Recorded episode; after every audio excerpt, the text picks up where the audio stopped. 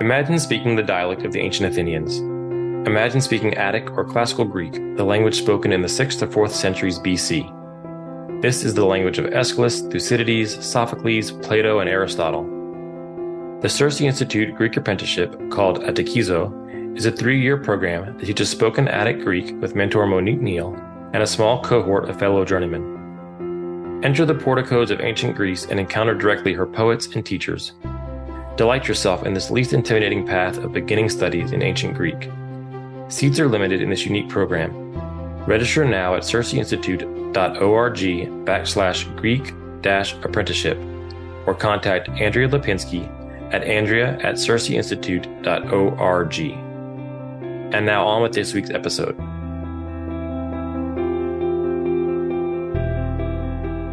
Welcome to this week's episode of Quiddity on the Circe Podcast Network, where we engage in the classical spirit of inquiry. I'm your guide, Brandon LeBlanc. I'm joined again today by Christine Perrin for our Poetry Corner. We're so glad to have her back. Um, we're going to talk a little bit more Hopkins. But Christine, how are you doing today? I'm doing well. I it's a beautiful spring day in central Pennsylvania, and um, I'm feeling good and doing one of my favorite things, talking to you about poetry. So what could be wrong? Yes. Yeah, this is wonderful. I've been looking I look forward to it every month now. So it's nice So nice time together. Well, we have spent the last two uh, episodes talking about different Hopkins poems, and we're gonna, we're kind of going to do that again today. Maybe wrap up a little mini cycle here on on Hopkins um, uh, with patience. Um, so, Christine, uh, I'll let you kind of take us through our exercises, and Okay. we'll go from there. We um, are working, for those who just need a reminder, we're working on um, something that I came up with over the last um, five years or so. I don't know, maybe seven years of my teaching um, called participatory reading, where um, it's a very small response that um, kind of precludes analysis, where you just lift lines and phrases and images out of the poem that you've just read and you echo back to the poem. And it gives you time to bask and steep in the language, um, the images. Uh, you know, poetry is so much about being uh, with the poet, being in a moment, being in an experience, having the experience in the po- through the poem um, not just a reference to experience, you know? And so therefore, and the master is the one who came up with all these words and and and precise sounds. And so the longer we can forestall um our analysis and just be in the poem, the better we understand it and the more we can fellowship with the poet. And then we can move on and begin kind of construing what the poet was bringing us into. So we're going to do that together. We forgot to last time, but so um do you want to read first today or do you want me to read first? Um, you go ahead. Okay. Patience by Gerard Manley Hopkins. Patience, hard thing, the hard thing, but to pray, but bid for, patience is. Patience who asks, wants war, wants wounds, weary his times, his tasks, to do without, take tosses and obey. Rare patience roots in these, and these away nowhere. Natural heart's ivy patience masks are ruins of wrecked past purpose. There she basks, purple eyes and seas of liquid leaves all day. We hear our hearts grate on themselves. It kills to bruise them dearer. Yet the rebellious wills of us, we do bid God bend to him, even so. And where is he who more and more distills delicious kindness? He is patient. Patience fills his crisp combs, and that comes those ways we know.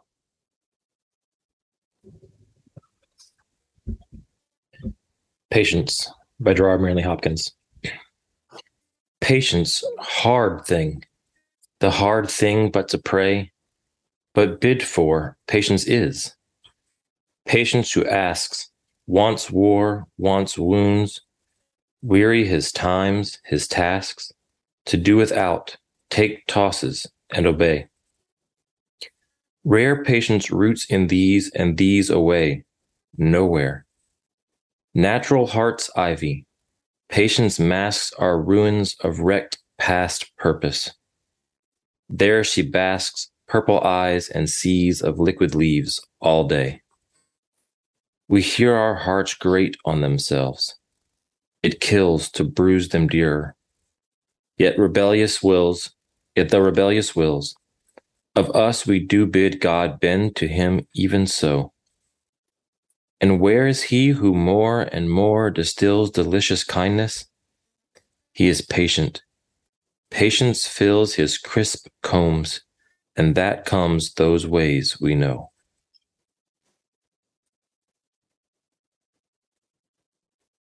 Crisp combs. Hearts grate. Delicious kindness. Are ruins of wrecked past purpose. Hmm. Comes those ways we know.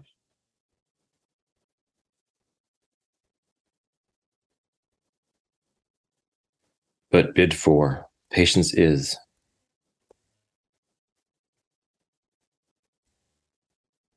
It kills to bruise them dearer. Wants war, wants wounds.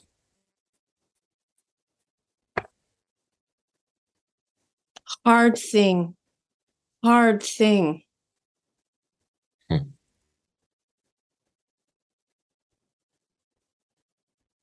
Take tosses and obey. Masks. Basks.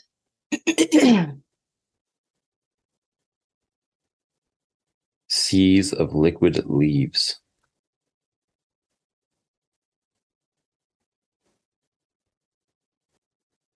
Asks. Tasks.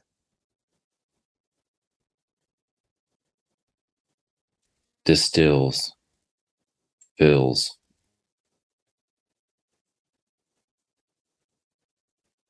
Bend to him, even so. Hmm.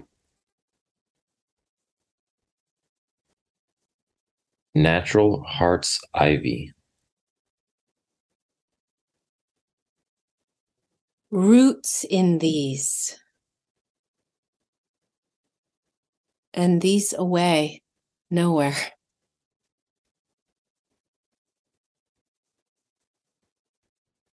Ready to talk? Yes. Okay. This um the piece is on the page next to it, the one we did last time. And it both looks and feels denser. I mean it's it's Oh, that's a good point. Well, it is. Um, I mean, peace is 11 lines, and the last one is a half line. mhm, Remember, we, we said it was a, like a short sonnet, a mhm, mhm. truncated sonnet. Um, and this is a full sonnet, and it doesn't. Yeah, so it's interesting. It's got four a stanza with four, a stanza with four, a stanza with three, a stanza with three. But it, it has some kind of qualities that peace has, don't you think? I mean, I was just thinking, I know why these poems are on opposite pages of each other. I mean, for one thing, it repeats the word a lot, the same that peace did. Mhm, mhm. we observed that. For another thing, we observed the kind of capitalizing and lowercase of the word peace. And the same thing is happening with patience. Yes. And it, it happens almost at the same place, too. So in the other sonnet, it was capital P, capital P, capital P in the first stanza. And then the second stanza brought in a lowercase p. Mhm. And that happens here too. Rare patience roots in these. Um, so I think um, I'd be interested in talking about, you know, what the difference is and why we think some of them are capitalized and some are not. I think that's the only one that isn't capitalized. Yeah, yeah, it's the only one I see. Um, my mind always goes to the capitalization of something like that being a, the personification, you know, in the in the way you find in the ancients, right, the Greeks and, and the Romans, um, personifying these ideas, um, wisdom, peace, patience, justice, and so it it seems to be giving that kind of this is an entity, you know, patience is is this that that kind of weight to it. Um, literally, I guess, if you if you're embodying something that is just is an idea, you're giving it weight. But and That's then when nicely described, that's really oh, helpful. Thank you. It, uh, yeah, and then so when it switches, I, I'm uh, it, it is a curious thing when it switches to lowercase. Um, and it, here it's it's it's right. It goes into this uh, uh, arboreal or uh, flora description. Yeah. Um, roots and an ivy and um, leaves. Um, this was an int- that was an interesting stanza. I was to, to kind of work through the imagery of, or try to anyway. Well, maybe as you're suggesting, we should kind of get there when we get to that stanza and just yeah, yeah. with the first stanza, which seems to be insisting um, that the ideal of patience, as you're describing, the capital P, it's just a really it's a really hard thing um, and requires uh, some real trials. Mm-hmm. Uh, you know, I've been studying um, Patitsas's book closely mm-hmm, um, mm-hmm.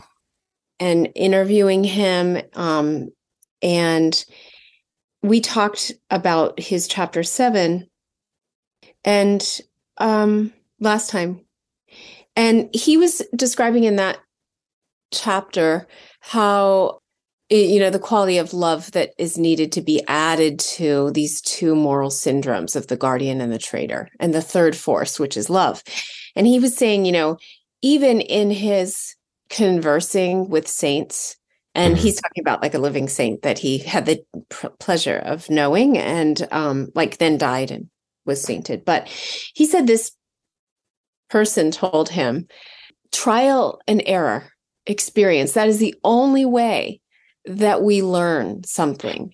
And, you know, so even a saint, you know, even someone who presumably has learned some of these virtues or acquired some of these virtues is saying that you have to make mistakes and you have to suffer through and you have to have felt experience. And we all know that what it takes to acquire this virtue is a lot of that.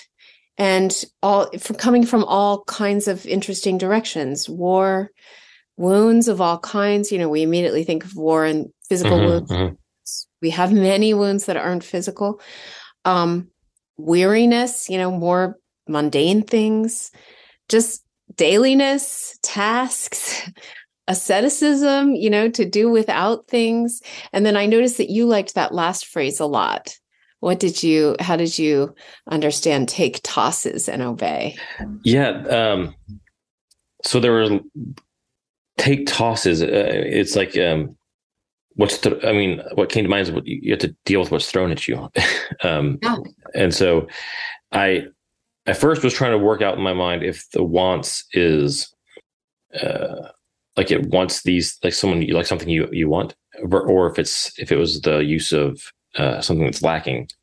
And so I was trying to work out which oh, great which use of want is there, and I'm not sure. I'm I'm not sure it's not intentionally vague when it comes to wants war and wants wounds. So, um, well, I think what he's saying there, I think that's a great observation about the, you know, vagueness. But um, what he's saying there is that if you want what patience wants, what the ideal of patience wants, is all these terrors, like all these things to ha- happen to you, to weather you into mm. patience. So if you want patience, what patience wants, what it needs. Oh, I see. War, yeah. wounds to do without. Right. You know? Pa- patience who asks, who asks, wants you to, to deal with war, wounds, his weary time, you know, weary his times. And it said yeah and then to do without and then take tosses. That's the yeah that was because we I, I just thought that was such a it was almost a playful moment there for because what life throws at you sounds more violent right? We usually use the word toss with something you, know, you toss a ball lightly or toss someone the keys but you have to take the tosses and it's it's what he throws at you. And it's um i just like that turn of phrase that yeah patience is, is asking you to endure um, and you're asking to have the patience to endure. The, the reciprocal nature of that first stanza seems um, really profound. Yeah, I agree, and it it it recalled to me a poem in this edition that we're using, the Everyman's um, Pocket Pocket edition, mm-hmm. um, which is so delightful to hold in your hands. But um, two pages earlier on page 72 is Carrion Comfort. And um, you know where he's talking about despair and struggling against despair.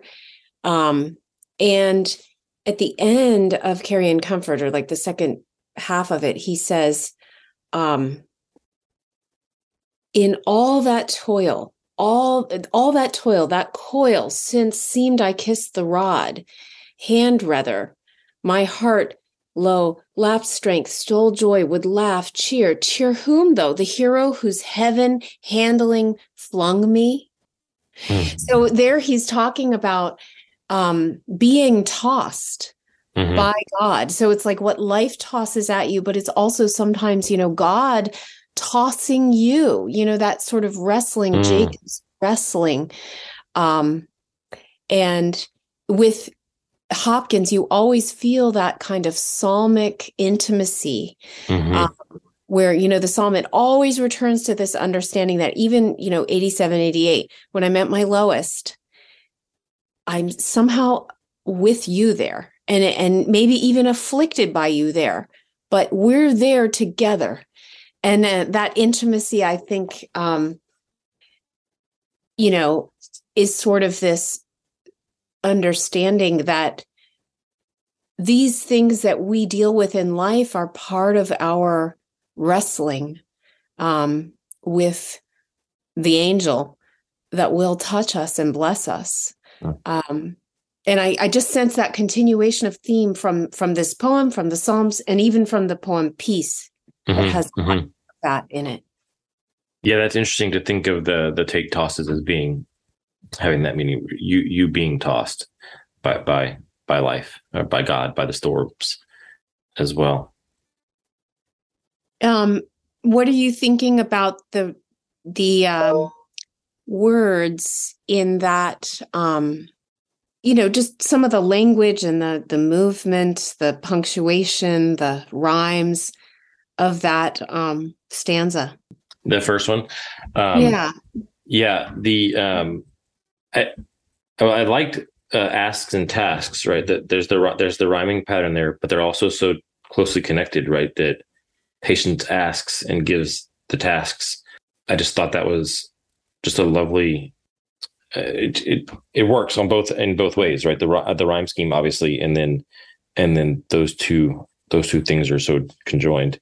Um, yes, and then and then on the flip, the top and the the, the first and, and fourth line is pray and obey. You the the there's a juxtaposition there, right? The pray, the praying for patience and then being told to obey in patience um, was, I thought, pretty impressive.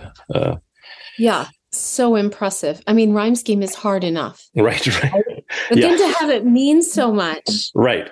Right. Uh, because it is like you said i mean it's a theology right there in those four rhyming words.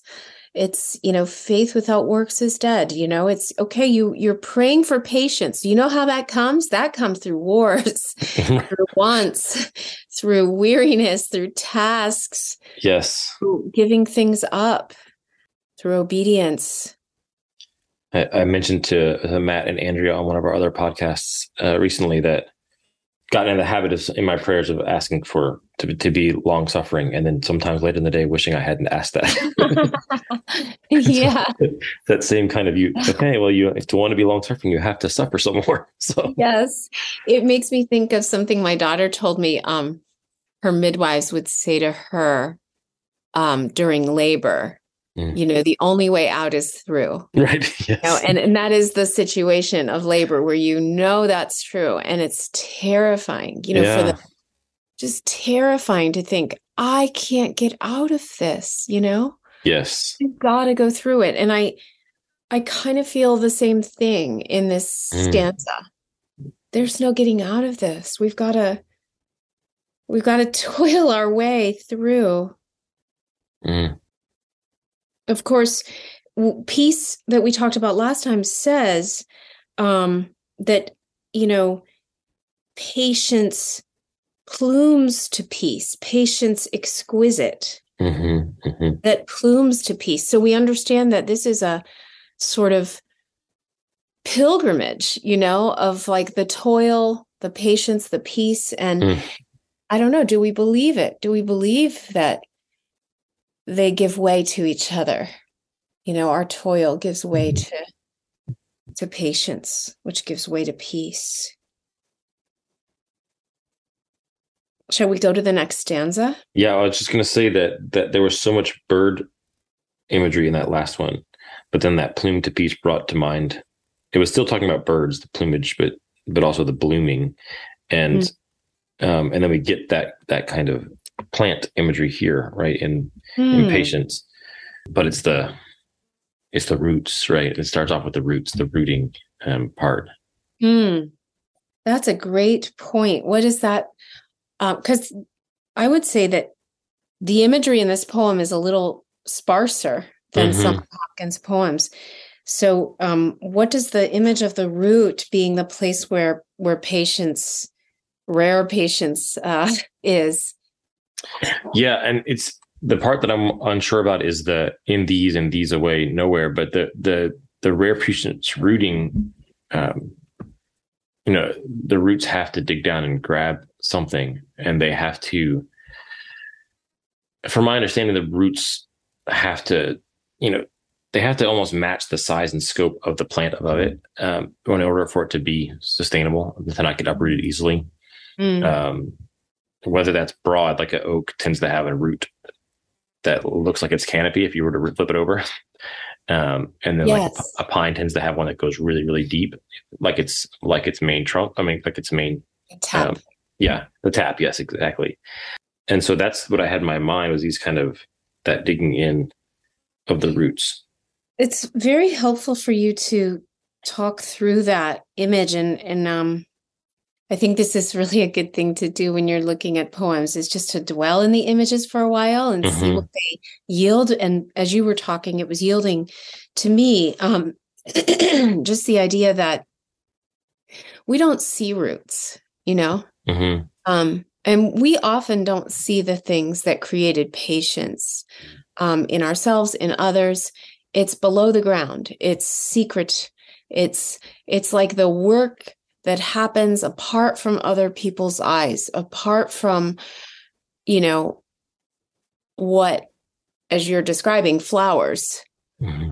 Um, and I think that's part of what's so hard about it, right? Because it's kind of, it's almost like the work that we have to do in the dark alone, the bearing of things. And I don't know about you, but there are some things, some things are easy to bear, some things are medium, some things are so hard that you know, just to get through the day or the night, you know, you have to every minute call upon God's name or presence without even knowing what you're asking for, mm. except the presence, you know? I think everybody has something in their life like that. But it strikes me that that's the root, you know? Um, yeah. It's not all calm and beautiful plant imagery. It's like what that means in human terms is the gripping down, you know, the mm-hmm. the adhering to something and the hard, lonely, dark work of it. Mm.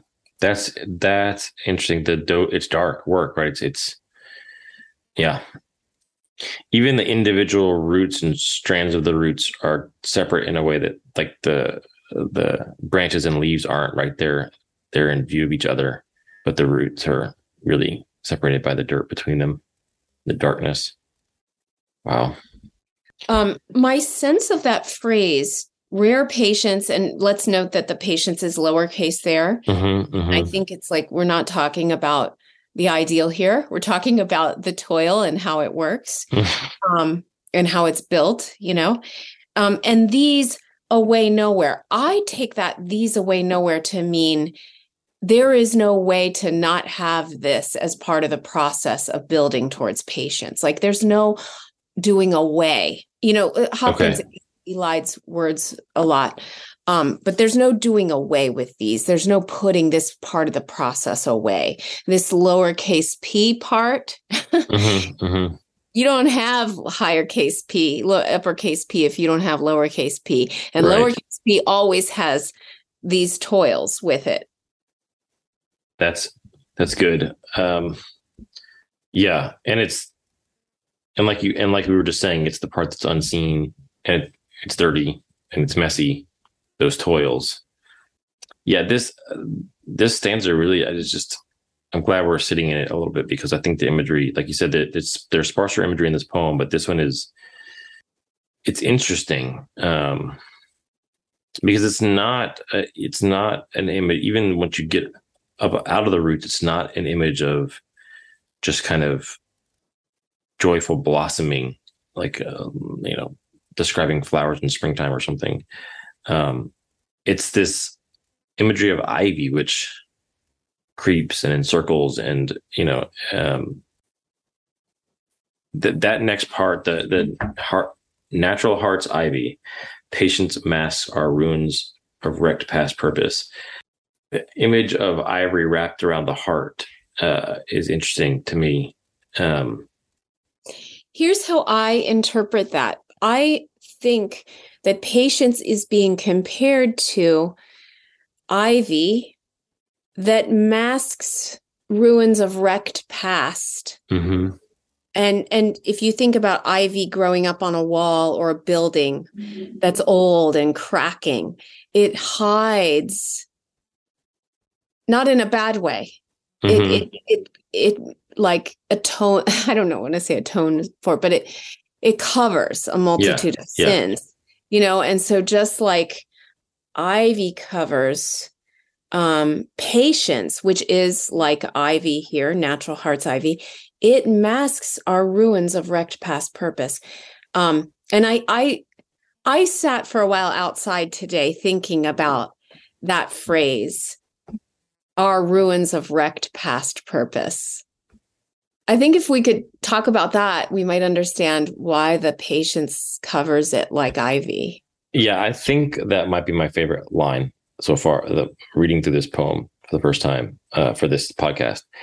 Uh, it, I think, I think we all have, we all have uh, what ruins of wrecked past purpose, right? The these dreams, goals, things we were trying to do, things we were striving for that don't come to fruition.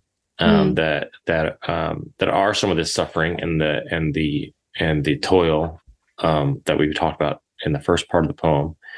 And patience is this thing, like you're talking about, that that kind of surrounds them, um, doesn't um, doesn't disregard them, like they're not they're, like, uh, but this ivy that can make it more beautiful by covering up the cracks that can um, and verdant. Um, um, Mm-hmm. But it, but it's a slow growing thing, right? The patient th- that ivy grows slowly to surround the these these wrecks, um, and I just and natural heart's ivy, like it's it's the the, the patience is the thing that allows the enduring, right? To that to to to move through the mm-hmm. difficult seasons and the wrecked plans and the um, you know whether those plans are wrecked by the winds of fortune or or or the world shutting down from a pandemic or your own personal health and family issues um, mm-hmm. or just your own folly your own bad plans yeah. that, that went awry um, yeah and, and, it's the patience that allows you to endure uh, i love the way you opened that what you just said um, of like you know, a verdant um, plant slowly em- encasing, slowly embracing something. Um, that was really beautiful language for this. And I think you're right that Hopkins intends for us to think of this ivy as a good thing. You know, we might think of it as a what symbiotic pest or something. Mm-hmm, mm-hmm. Um, but no, he means for it to be good. He because it's masking, it's basking, and the you know these purple eyes and seas of liquid leaves all day. That's a beautiful image. You know the the kind of um, the cascading uh, of the plant and mm-hmm. even the little purple um, buds that grow on the ivy. Um, I guess English ivy is probably what we're talking about here. And um, you know, it, I have so many things flooding into my mind right now. I think of uh, Dorothy Sayers' uh, "Triumph of Easter" essay, which is hmm. just tremendous, and it's online available. so good, where she, in that, you know, unrepeatable, sharp insistent voice that I love so much, witty, but also, you know, you know, she's suffered a great deal. Um, where she says that, you know, Christ is in the business of working this pattern out, that, you know, we fall short and he turns that, you know, effort into something else. Um, and that this is the pattern of God's work with humanity, of of the labor to to turn a thing to good. Mm. And um, it doesn't mean He needed it to be that way. It doesn't mean we weren't free to act another way. Um, but that that is the nature of the love of God for for humans, and of um, so, this kind of cooperative, participatory turning of a thing. And that does take so long. And there's so much darkness. There's so much we don't know in the process. Mm-hmm. Um, so, I just really loved the way you described the waiting for the wrecks to be covered because we want to erase them we want to, we want something to be automatic we want to just write them you know mm-hmm, mm-hmm. we want to repair them we want to call in those masons to just make it look pretty again, you know? Um and that's not how Ivy works. That's not how patience works. Yeah. Yeah. Uh, yeah, the pur- the purple eyes, I think it, was just it was just a, such a lovely way to to describe that look of them, right? Like the and liquid leaves, like the you can you can see in your mind the leaves just kind of gently rustling, you know, with every little breeze and the eyes looking out at you almost like mm. Almost giving you some of that peace, right? It's not the full plumage that that that peace talks about, right? But it it's if you just if you just let the ivy do its thing and just kind of take it, it's not this burst of flowers like a, a rose bush or something that you got in peace. Mm-hmm. But but the eyes are look are watching the the leaves are gently moving, uh, slowly covering. It's the slow work, but it it has its own it has its own peace and beauty to it, right? If you just let the slow work do be the slow work, mm. um, it has its own peace to it, its own at least a little bit of peace, even if it's not the full fruition. Piecemeal peace. Yeah, piecemeal peace, exactly. to call back, that's right. Um, also, I think here the she refers to the patience, right? Their yes. sheep. Yes. Yeah. And because of what you're describing, right? That that yes. it's there, but it has to be absorbed and appreciated. And also, we might point out that it's a shade plant. Mm. Ivy is. Hmm. Yeah, which is another another kind of shade is slower growing and slow and and, it, and it's cooling and it's it's a all that all that makes me it feel slower to me right things that are in the shade is slow you want your hammock in the shade you want your uh-huh. you know you um you it's not the the the aggressive fast work of the sun in the in the bright sunshine where you know it's yeah i don't think any of our vegetables grow in the shade Right. They, they're burst. They're quick. They're bursting. They, they have to get up and out and ready to be ready to be ripe and and and taken um, for that season, right? There, that's what they're for. They're for that that season, and the shade plants are for years and years and season after season uh, yeah. being there. So. Um, also, if you've ever tried to uproot ivy, it's very hard to. yes. It's all connected, and yeah. that's an interesting point too. Um, I'm sure.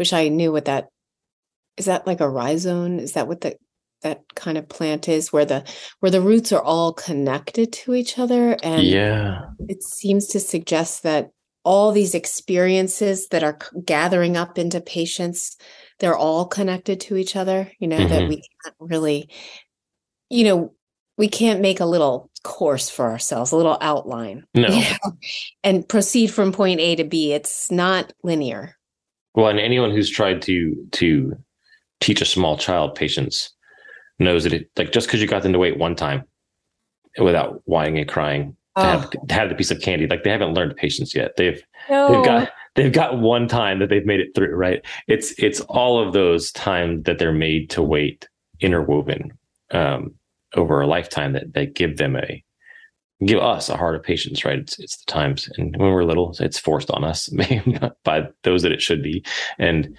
and then over time we have to develop that sense of waiting ourselves or a sense of enduring ourselves. You know, I'm remembering um, a, a certain time when I was talking to my priest, who's so wonderful and and has helped me so much. Um, but I, I remember telling him that I was in, you know, in my my difficult situation. It was a very hard time, and um, I, I remember telling him that I was just praying the Jesus prayer while I was talking to someone that I was trying to co-suffer with, and that it was very hard. And he said, "Well, that's great." don't think that because you did it one night, you're done. You know, don't turn around and pat yourself on the back. Uh, and I just, uh, that's exactly what he was saying. What you said, you know, is like, that's good. Yeah, that's what we have to do. But this is something that we bear sometimes for a really long time. Mm. We keep doing that. You know, one night of labor is good, but it's one night. Right. And you may be laboring with this for the rest of your life, you know? Um, so I love the way you're talking about it as a muscle, um, as a as a pattern, as a habit. I like the fact that in the next stanza too, we're back to the grind. Oh, yes, yeah. That's that may be my second favorite line. I mean, just because it's so it's so visceral. that next line. Yeah. Uh, we hear our hearts grate on themselves. Like, oh man, it's just, I can actually feel that in my chest. You know, like I, I can just feel it right in the chest, right yes. in the thumos. Yes, so can I. Um, sometimes for these keywords, I like to look them up in the dictionary, even though, you know, we know what that means. Mm-hmm. But um, it's just kind of nice to retrace the the roots of that word. So I did look up grate, Um, you know, the verb grate to make a sound of, rough mm-hmm. scraping, to sound harshly, to scrape or rub rub with rough or noisy friction as one thing against another. And again, you know, rubbing against a rough surface or a surface with a many, many sharp edged openings um, to irritate, to annoy, to wear down. um, and and it comes from gratin, Middle English, to reduce to powder, crumble, grate, mm. or from German, kratzen, to scratch, or Swedish krata, to rake. so I mean, just that again, like repetition. You know, here we get one verb that mm-hmm. gives us an image. Oh um, yeah, of that that repetition is just something that's happening over a long, irritating, annoying frame of experience. Yeah. And it's interesting that part of that part of that definition is to actually is actually the reducing to small pieces, right? That that's part it of is. it. It's not it just is. the motion or the or the feel. It's the the purpose is to, Literal. to make down to small pieces. Yeah, to grind it yes.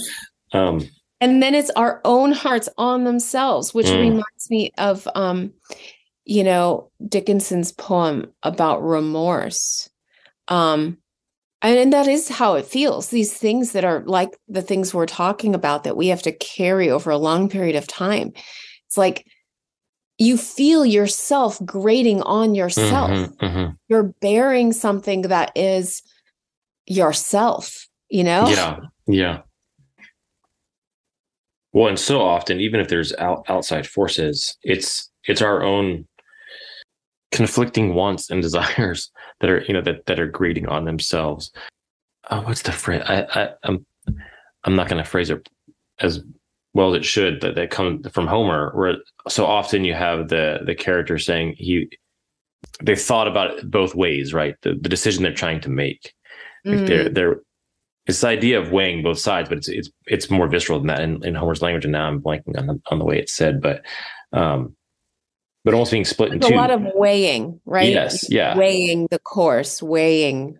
But you get this sense of them being split in two, like they're they they they're, they're split in two on what they think they should do, and then here with Hopkins, you have almost the opposite; those two those two pieces being just mashed against each other, like there's this friction between the two. I yeah. Um, or you think of Paul when I want what I what I should not want, and the, those mm-hmm. things, those those conflicting desires, just mm-hmm. grinding on each other, um, and thorns, yeah, in the flesh. Yeah, that's a really good point. I, I mean, I think about um, antinomy here, which we've been talking about as well, as those moments of like this moment of extreme pain that is part of the process of of I don't want to say polishing, but mm. you know, arriving um, at this desired place, desired dwelling, right? Right. And that's the next part. Right? Kills to bruise them, dear. Like you, you know, oh. like you're you're hitting something that's already bruised. You're grading something that's already sore. Yes. And then I, but I really love um, where he goes next. Mm-hmm. Yet the rebellious wills of us, our rebellious wills, we do bid God bend to him, even so. Um, this is that moment that we keep looking at in Hopkins' poems. Yeah, this turn. That resting place. It's that psalmic chiasm, right? Where for a moment you come to a, a resting place and then um the course turns and and you can kind of turn your heart towards the thing that you've been naming articulating infleshing um, struggling against um, and and that's why this is an experience right this is not just him telling us about a concept which it can seem like at first but no the images that in the language that we've been articulating together is that it, it's dreadful. Mm. And the speaker feels the dread and communicates it to us. But here is where it turns. And he says, even so, we bid, we do bid God bend our wills to him. Mm-hmm. Um, I, I, um, you know, had, uh, as you know, I, I had a diagnosis recently and that was bad. And um, some friends of mine from church sent me an icon that someone had given them when they got a bad diagnosis that they are living with um, many years ago. And um, they said, like, we just thought that you needed this. And then at the end of that letter, they said, um, they said, we we we pray for you as God bends, you know, your will to His, mm. or something to that effect. And I just thought, you know, from these people, yeah, who I see their faithfulness and I see their toil and um, exhaustion and sadness, I can receive that. Like that sure yeah. okay all right yes you know? Um and i i feel that way with hopkins too that he brings us to this place where we're willing to say okay this guy knows how bad it is. Right. I can put my i can put my trust in in the process he's naming for me.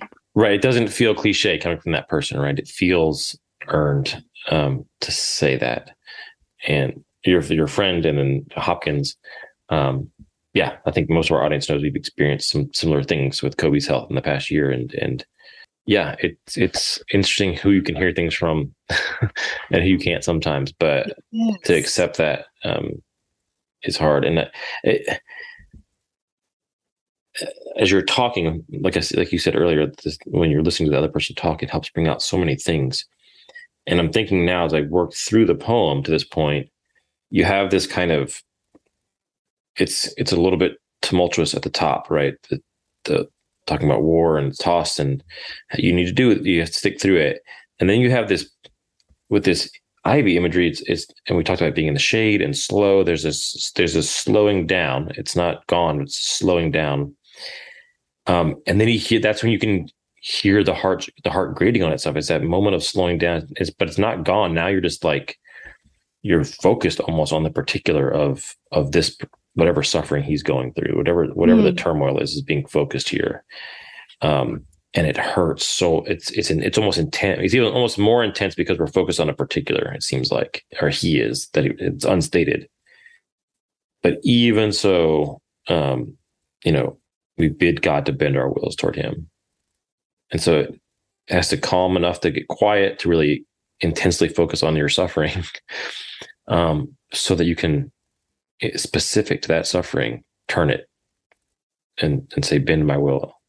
Mm. And I don't want to suffer anymore. I don't want any more patient. I don't want to wait anymore.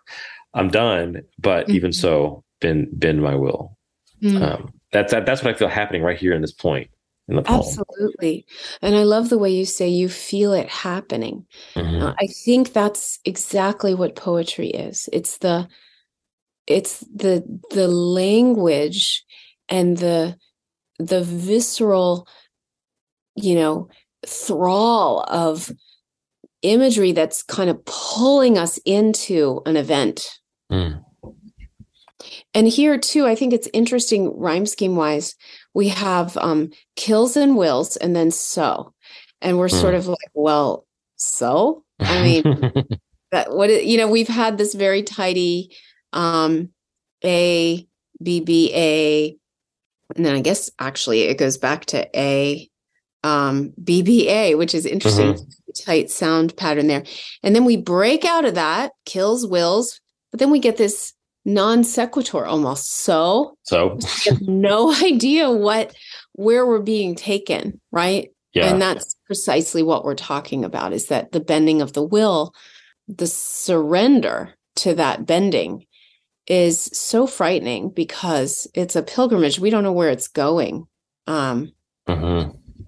I, I remember like I, I spent a, a, fair time amount of time at the mission, um, the women's mission in our city, the Bethesda mission. It's so so good, such a wonderful place. It's a women's shelter, and um, whenever I would go and talk to the women, we'd eat together, and they were always talking about the need to surrender to God. They were often in recovery, and um, I don't know. I just had this strong sense of, wow, that's exactly what I have to do too, you know? But they were feeling it so strongly. Mm-hmm. Um, and I kind of feel like that's what, that's where Hopkins has brought us to that point. And, and that's why he leaves us hanging with the rhyme scheme, with the stanza break. Yeah. You know, again, it's a, why don't we have a typical, um, you know, like a, a turn at the end that's too long, right. you know? Right yeah, yeah, it, it really does leave you hanging there. Um, and then interestingly keeps the same, repeats that rhyme scheme in that last stanza. Mm-hmm. Um, not just the scheme, but the actual, the actual sounds uh, follow through. Right. Kills, wills, distills, fills. And there again, we have the same pattern that you were naming even in the first stanza, right? kills and wills are that's tough. Mm-hmm, mm-hmm. Nobody wants that. But distills and fills are much more mm-hmm. the result of the prior um, obedience, you know, the prior action, the prior affliction. Yeah. And what I love about that word distills is that it's um, no matter what you're talking about, the, the distilling process is is a potency, right? It, when you mm-hmm. distill mm-hmm. something, you're making it more potent, whether it's alcohol or sugar or um, tincture. tincture, yes. Um, so it distills it to a, and then fills um, with with with what was distilled. Um, it's just, but again, that's a that's a slow that's a slow thing, right? Distilling is a slow thing. Hmm. Excellent point. Along with the ivy, it's slow and it's also about purification and mm. concentration. Something mm-hmm. being concentrated. It's an essence, right? That it's yes drawing out of an essence. And um, the Latin um, comes from the word de stilla, still, stillare, which is to drip. so again, slow, drip by yeah, drip, yeah. by drop. And then that combines with his last image, which is so wonderful. And I, first of all, I love the fact that this stanza starts with a question. Mm-hmm. Where is he who more and more distills delicious kindness? I mean, such a strange and interesting question. Where is he? What? Why wouldn't it be who is he? Right. Like that. But where is he? And then he is patient. So it's like a state. Yeah. This awareness is a state, a, a place of being, a place of becoming. Right, because that almost the answer almost reads like the question was who is right? Yeah. Who is he? But it, he. uh, like what is an, he? Yeah. He's patient. Yeah. To get rid of but it. it's aware. It's so curious. Yes.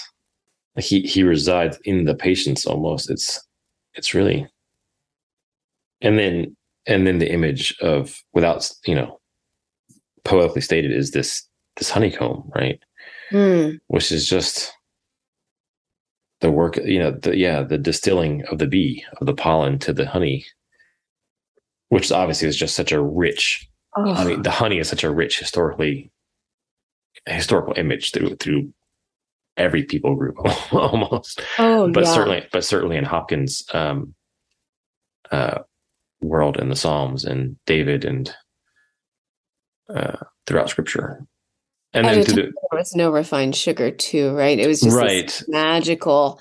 Yes. That the earth had good things. I mean, honey, milk and honey flowing with milk and honey. You know, it's the image of the yes sweeter than honey, sweeter than the honeycomb. You know, taste and see. I mean, it's it's the imagery that's used for the sweetness of God. Yes. Um, I did a little. I, I don't know why I can't keep these numbers in my head, but I did a little research of the bee and how long it takes to produce this honey. Um, and like what the numbers are. It takes 2 million flower visits for a honeybee colony to produce 500 grams, which is one pound of honey. Oh my gosh. 2 million flowers for one pound and a whole colony of bees. A bee may need to visit over 1,000 flowers before its honey stomach is completely full. When this is achieved, it will return to the hive to begin the process.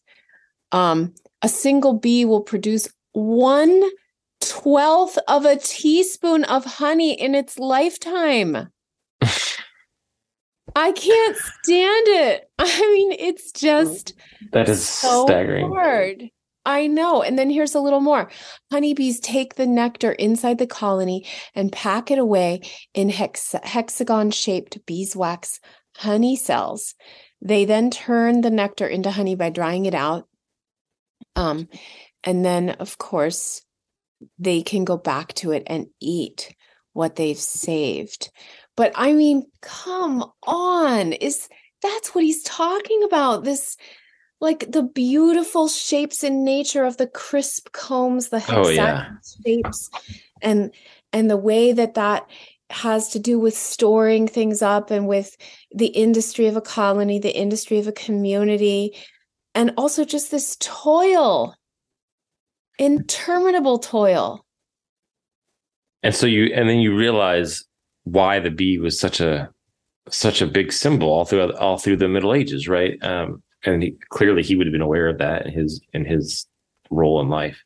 Yeah, but it's it's such an important image to everything that's going on, right? The kingdom of God to us, to the the patience and the each little bee doing its each little part each little day um oh, to to produce I, something like that i know and what i love too is that he's giving us that rich fullness in this stanza. So we get delicious kindness. You know, first of all, it's such a mouthful, right? Mm. And, and when we, the deliciousness of, we can't help but think about the honey. Um, and then patience fills. So there again, an image of abundance, of, you know, a, a sense of this being overflowing, Yeah. the yield of it. And Yeah. then his crisp combs. Yeah, that that is a mouthful, and it, it it almost um again you can feel it right. Like if you've ever bitten into an actual piece of honeycomb covered in honey, like it's everywhere. It's like oozing out of the sides of your lips. It's you know, it's it's not a clean experience to eat some No, honeycomb. It's it's a it's a it's a joyful sucking the marrow out of life kind of moment. Um, but oh, uh, yes. and and so yeah, the, the, but the words capture that delicious kindness is like this kind of mouthful, and you can almost feel it. Your mouth sticky with the honey, just trying to get Mm. through saying it. Um, even before you get to the fact that it is honey, that's the next line where you, you get told that it's it's a it's a honeycomb. Um, Oh, right. So you get the overflowing before you get assurance of what it is. yeah, and yeah, and just that that crisp the crispness of the comb, and that it's such a great. Um, those words, crisp combs, is is again so tactile. Uh, Yeah. which is one of the things we love with Hopkins. So. Right. And the delicious kindness too, those S's. mm, Um, so we get, I kind of feel the delicious kindness and the crisp combs together. You know, you get the, mhm.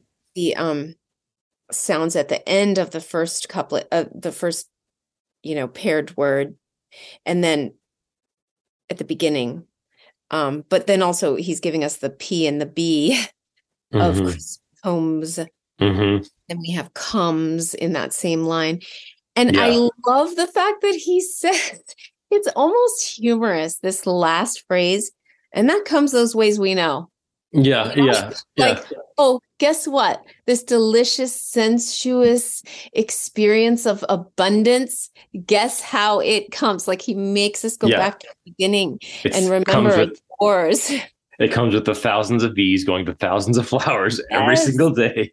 Yes, back it's here. not a mystery. It's it's magical, but it's not a mystery and it's not without toil. And this is what I love about him. He always brings these things together. Like he reminds us there's honey, you know, Mhm. and that it's going to be spilling out of our mouths and that we are going to taste it at the Mhm. end of this process. Whether it's a small cycle in one small area of our life or the end of our life, you know, Mhm. But we're not going to taste it without this participation in, in the toil. the toil and and I would might even say in the crucifixion in the wounds. Oh yeah, yeah. And I, I, I'm glad you pointed out the crisp combs comes has those those crisp front letters, but that you know. ps- ums, ums, It almost is like mm, mm, mm, of the like you're like eating the honey Yes. Pooh Bear Yes, sounds. You're so good at reminding us of the like the hard literality of the of the sounds, Brandon. I love that you bring that into our conversation. Yeah, and it's it's just, um, but I think it's just, it's this great image of the the the yes, it's delicious, and it's even just those few moments, right, of of enjoying that honeycomb or um, anything else. If you've spent time making something from scratch when it comes to food, or or you've had to wait because you've made um, uh, something like I don't know wine or meat or something else Mm. that you know you had to wait even longer. Um, but it's a lot of toil, and it's only the enjoyment's short, but it's but it stays with you, right? It's what it's what inspires you to do the toil again. Mm. The the um, you can the memory of the honeycomb stays on stays on the tongue and on the on the mind. So That's so beautifully put. And and as you're talking, I'm thinking about the fact that uh this is kind of one of the reasons why we need to do things in our life, to do real things in our life, you know, to raise bees and honey and and to make wine and to bake bread and to have a sourdough starter and everything because it's you know how are we going to learn it in our souls and in our hearts if we don't somehow learn it a little bit in our physical lives you know yeah, um if we're just always doing something that's automatic and quick and yields us something fast, how are we ever going to? How did you say it? Like it stays on your tongue, it stays on your mind. Like, how are we ever going to have literal physical experiences that urge yeah. us towards doing it another at another level spiritually psychologically emotionally. Yeah it i mean because we all get our honey from the grocery store right? And we don't have to yeah. Um, usually without any honeycomb in it so yeah. to enjoy. Um, and there's so few things we take the time to do um, so true. that i watch Our machines I'm, do everything for us. Yes. I'm so i've gotten i've been it's been a joy to watch both of my girls have started knitting and crocheting and just like it's ah. it's not the most practical choice, but it's but the stuff they make is beautiful and it's and it feels good to to, to make it. And um, as close as I come to it is is smoking a brisket, which takes like the better part of a day, right? To cook something that long and you have to tend the fire and um, right. You man, can't decide it 15 minutes ahead of time yeah. what you're having for dinner. Yeah, but there's not a meat that tastes much better in the world to, to, when it's done. So yeah. Because you've been smelling it all day so. Mm, that's really wonderful. Um i then i'll just point out too that we get the no the so and no. Mm. um and this is not an incidental rhyme either. I mean this is really just a masterpiece of craftsmanship even though it's maybe a little less flashy than god's grandeur or something. Um but because in that rhyme where he's in that first part where he's saying it's it's that even so like even so we want you to bend our rebellious our rebellious wills right? And then here at the end again this sweetness comes those ways we know. So know and so are saying the same thing separated by time and space and accumulated experience but they're referring to the same process of toil and participation and contribution. And mm-hmm. one is at an earlier stage where you know where we're saying yes okay but all right yeah but yes i still want you to bend my will. And then at the end it's after some of that fulfillment and deliciousness. Right. Yeah. Yeah i mean you're right. It's um uh, by the way, the not as flashy as God's grandeur is a good was a good uh, good way to put that. Um, since there's so much flash in that poem, but um, yeah, you're right. It's it's so it's so tightly connected. He doesn't he doesn't waste anything. Hopkins. He doesn't waste the rhyme mm. scheme. He doesn't waste waste the the meter. Like you said, it's it's it's so hard just to make the rhyme scheme work when writing poetry, but to to make the the rhyming lines so intimately connected is just it's just fun to sit back and awe of it a little bit sometimes. It really is and worth doing. And, you know, especially for students who like math, this is the math part. This is the quadrivium mm. part of poetry. And it's there, you know, it's there's counting, there's right puzzling, you know. Um, I would also point out that in addition to this rhyme scheme, um, which is very tight, we also have 10 syllable lines. Um, and, you know, Hopkins has different rhythms sometimes in terms of the number of stresses that he has and the way he pairs the stresses with the unstressed syllables. Mm-hmm. Um, but we also, another thing that's worth noting is all the caesuras or middle of the line breaks that are here, which kind of you know, harkens back to that alliterative um, verse where you have the alliteration on one side and the alliteration on the other side and the break in the middle. It's mm-hmm. not, it you know, perfect that way, but there's a lot of that here. So, second line, we have a we have a break in the midline. Mm-hmm. Um, the second line of the actually of every stanza we have that. Every stanza's second line has that, and then um there are more than that, but that's consistent. Mm-hmm. Um, I was going to just see, you know, before we um, say goodbye, eh, I was going to read a little bit about sacramentalism. Yeah, I want to make sure we talk about that while we're, while we're still on Hopkins. So you had brought some things I think you said from um, Hans Boersma. Is that right? Yes, this is from his book Heavenly Participation, and I'm just going to read to you some parts that I picked out. Okay. Um, and I'd be happy to, you know, tell you where it came from um, more specifically.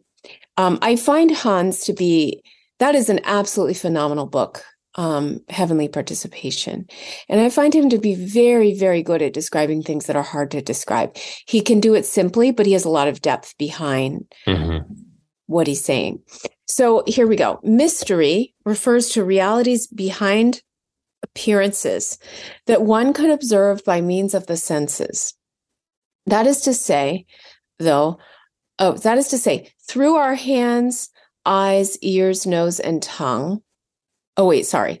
That is to say, though our hands, eyes, ears, nose, and tongue are able to access reality, they cannot fully grasp this reality. They cannot comprehend it. The reason for this basic incomprehensibility of the universe was that the world was, as the poet Gerard Manley Hopkins famously put it, charged with the grandeur of God. Even the most basic created realities, tie, realities, ties that we observe as human beings carry an extra dimension, as it were.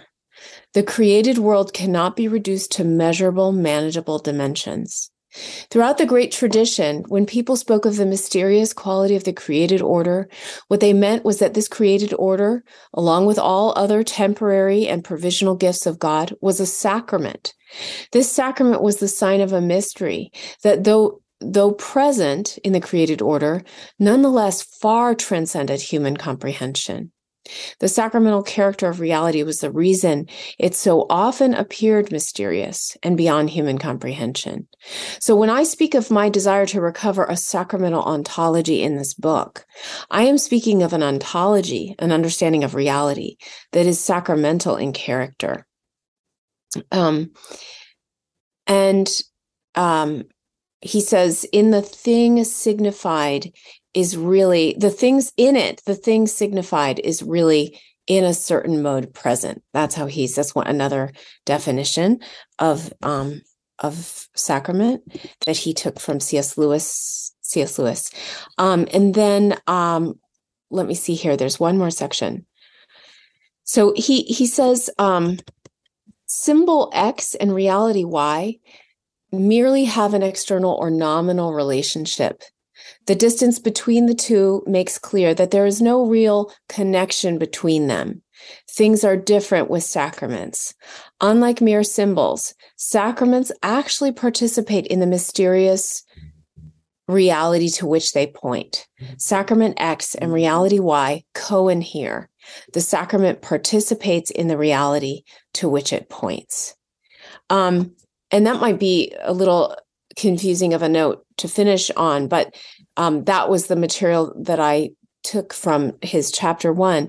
And um, I think, you know, um, one way that we could talk about it is just to say that for Hopkins, um, for Hopkins, the image here of the honeycomb and the bees, um, you know, here's another thing that Boersma says. He says that there are deeper more concentrated uh, sacraments.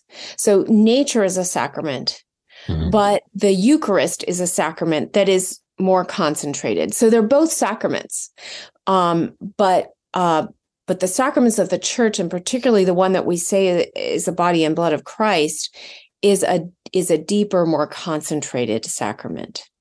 Um, but but in a sense, all of reality um, is telling us all of the physical world, the physical created world, is telling us of this these mysteries um, all the time, and the mysteries are themselves the physical things that we're seeing are themselves participating in god. That's what god's grandeur is arguing of hopkins.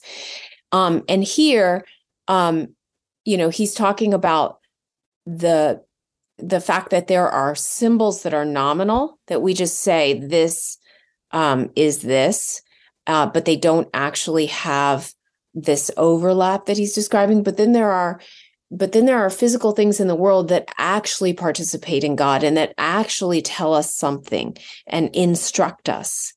Um, and maybe like the sign um, deer crossing would be a good example. It's a symbol or a sign that there are deer that come out on this road and cross, but it doesn't actually participate in deerness. Mm-hmm, mm-hmm. Right. But here, I think with this honeycomb, I think we get a little bit of what he's talking about about sacrament because mm-hmm. he is suggesting to us this natural um presentation in the natural world that is something that God created, it is telling us about our lives. It is telling us about virtue and about how we get formed. Um, and we do taste, and that's why it's used in scripture. And that's why um, we can, you know, cite all these church fathers and mothers who used it to try to describe the spiritual life. Um, and why we can look at look more deeply into it and understand patience. Mm-hmm. Do you want to comment on that at all? Yeah, I I haven't read the Boersma, but I know I've heard you talking about him a little bit before. Um, other folks who are are fans of his as well, and so um, yeah, I think that's a really important distinction when we're talking about um, the world being sacramental. Um, we we acknowledge specific sacrament within the church that that that were instituted uh, for particular purposes, but but at the same time, I I love this idea that I mean I, I think I think you have to go out of your way to deny the idea that um, that things in the natural order created by God are participating in higher ideas, like the, like the bee is participating in this idea of patience. Mm. Um, and I think you you have to. Well, I think first of all, I think you get you you have to in human history you have to get all the way up to kind of the I don't know the French Revolution somewhere I don't know, somewhere in there to uh, maybe a little before um, the to to have this kind of denial of those things. I think I think it it almost went not without saying, but it was just understood by cultures, the the Hebrew culture, the Christian culture, and and the and the and the cultures of the pagan nations that the natural world is participating in the supernatural. Um, mm. And so I think it's I think it's actually more of a rejection of kind of how man has understood his world um, for most of the time than, than the other way around. And so I think you have to make a pretty you have to really kind of contort yourself to get totally away from it. I think that is really helpful. You just said some things that um that really helped to clarify what we're talking about. The fact that this was a way of viewing the world, a way of looking at the cosmos and your relationship to it. Um, that is how Hopkins lived. So, you know, I am certain that he meditated on the on the honeycomb, right, and the bee, and um, found it to be um, an adequate image of a heavenly reality um, that that is there for us to understand and to learn from, um, which historically we have understood and learned from in Scripture, in the early um, patristics, mm-hmm. Um, and um, it, it's something that we've broken. It's a tie we've broken. Mm-hmm. Here's a little bit more um, by Boersma on that point. The insistence on a sacramental link between God and the world goes well beyond the mere insistence that God has created the world and by creating it, it has has it has declared it to be good. Sorry, by creating it has declared it to be good. It also goes beyond positing an agreed upon covenantal relationship between two completely separate beings. Hmm. A sacramental ontology insists that not only does the created world point to God as its source and point of reference, but that it also subsists or participates in God. A participatory or sacramental ontology will look to passages such as Acts 17 28, for in him we live and move and have our being. Mm-hmm. As some of your poets have said, we are his offspring and we'll conclude that our being participates in the being of God. Such an outlook on reality will turn to Colossians 1:17. He, Christ, is before all things, and in him all things are hold together. and we'll argue that the truth, goodness, and beauty of all created things is grounded in Christ, the eternal logos of God. In other words, because creation is, is also a sharing in the being of our God, our connection with God is a participatory or real connection, not just an external or nominal connection. Few people have expressed this distinction better than C.S. Lewis has. We do not want merely to see beauty, though God knows even that is bounty enough. We want something else which can hardly be put into words, to be united with the beauty we see, to pass into it, to receive it into ourselves, to bathe in it, to become part of it. We didn't, and that's where Lewis ends. We do not merely want a nominal relationship or something that's sort of externally imposed or agreed upon or decided upon. We desire a participatory relationship. In fact, a sacramental ontology maintains that the former is possible only because of the latter. A genuinely covenantal bond is possible only because the covenanting partners are not separate or fragmented individuals. The real connection that God has graciously posited between himself and the created order forms the underlying ontological basis that makes it possible for a covenantal relationship to flourish. When we talk about real presence, we tend to think in terms of Eucharistic theology, and we ask the question Is Christ really present in the Eucharist, which is the sacramentalist position? Or is it the celebration of the Lord's Supper, an ordinance in which we remember what Christ did by offering himself for us on the cross, the memorialist position? Of course, there are all kinds of shades and nuances in the various positions, but this is nonetheless a fair description of the issue at stake on, in the differing approaches to the Eucharist. On the one side, we have those who insist on a participatory or real connection between the elements and the heavenly body of Christ itself. On the other side, people argue for an external or nominal connection between the elements and the ascended Lord. And I didn't really mean to get into that um, debate. Mm. Um, I was just trying to show um, the the kind of length to which the relationship with the, the honeycomb and patience uh, goes in mm-hmm. terms of this saturation. Go ahead. Yeah, no. in the midst of that, and when you're talking about Lewis and things, the the that underlying idea that um, there's the, there's a connection that that that's real there, um, and we um, we just got done with a couple of staff retreat days, and um, during our the devotional period, we were we were reflecting on on John one uh, each day uh, in different ways and talking about that. And Andrew's talked about this a few places, um, but it's something we talk about internally too a lot. That that if the logos is in all things, if the if, if everything is made through the logos, um, certainly it's it's in man in a specific way in the Imago Dei, in the image of God, but the the logos being in both of us is what allows us to have dialogos dialogue right? The the two logoi communicating with each other right? And it's the same in the in, to whatever extent the word the logos is in the tree i have dialogue with the tree like i i i recognize its treeness because i'm a rational being mm. uh, in the image of god but it's, it's that it's that recognizing the logos because the logos is in all things and so if that's the case then then there's then there then there's this shared participation right um, in the logos at differing levels whether you're well whether you're a man or angel or plant or beast right um, mm-hmm. But there is a participation in the logos because it's the it's he is he is the the um, um, I don't want to get into theology with the progenitor of all things, right? And so um, there has to be that uh, some at some level uh, participation with one another um, through that. So um, I find I find Boersma's arguments in there compelling, and now I like I need to read the book. So yeah, it's worth reading, and I'm sorry I didn't spend more time with it to um, uh, do it more justice. You know, I, I, only had a little bit of time to go to it and, and snatch a few passages. I've read it, but it's been a while.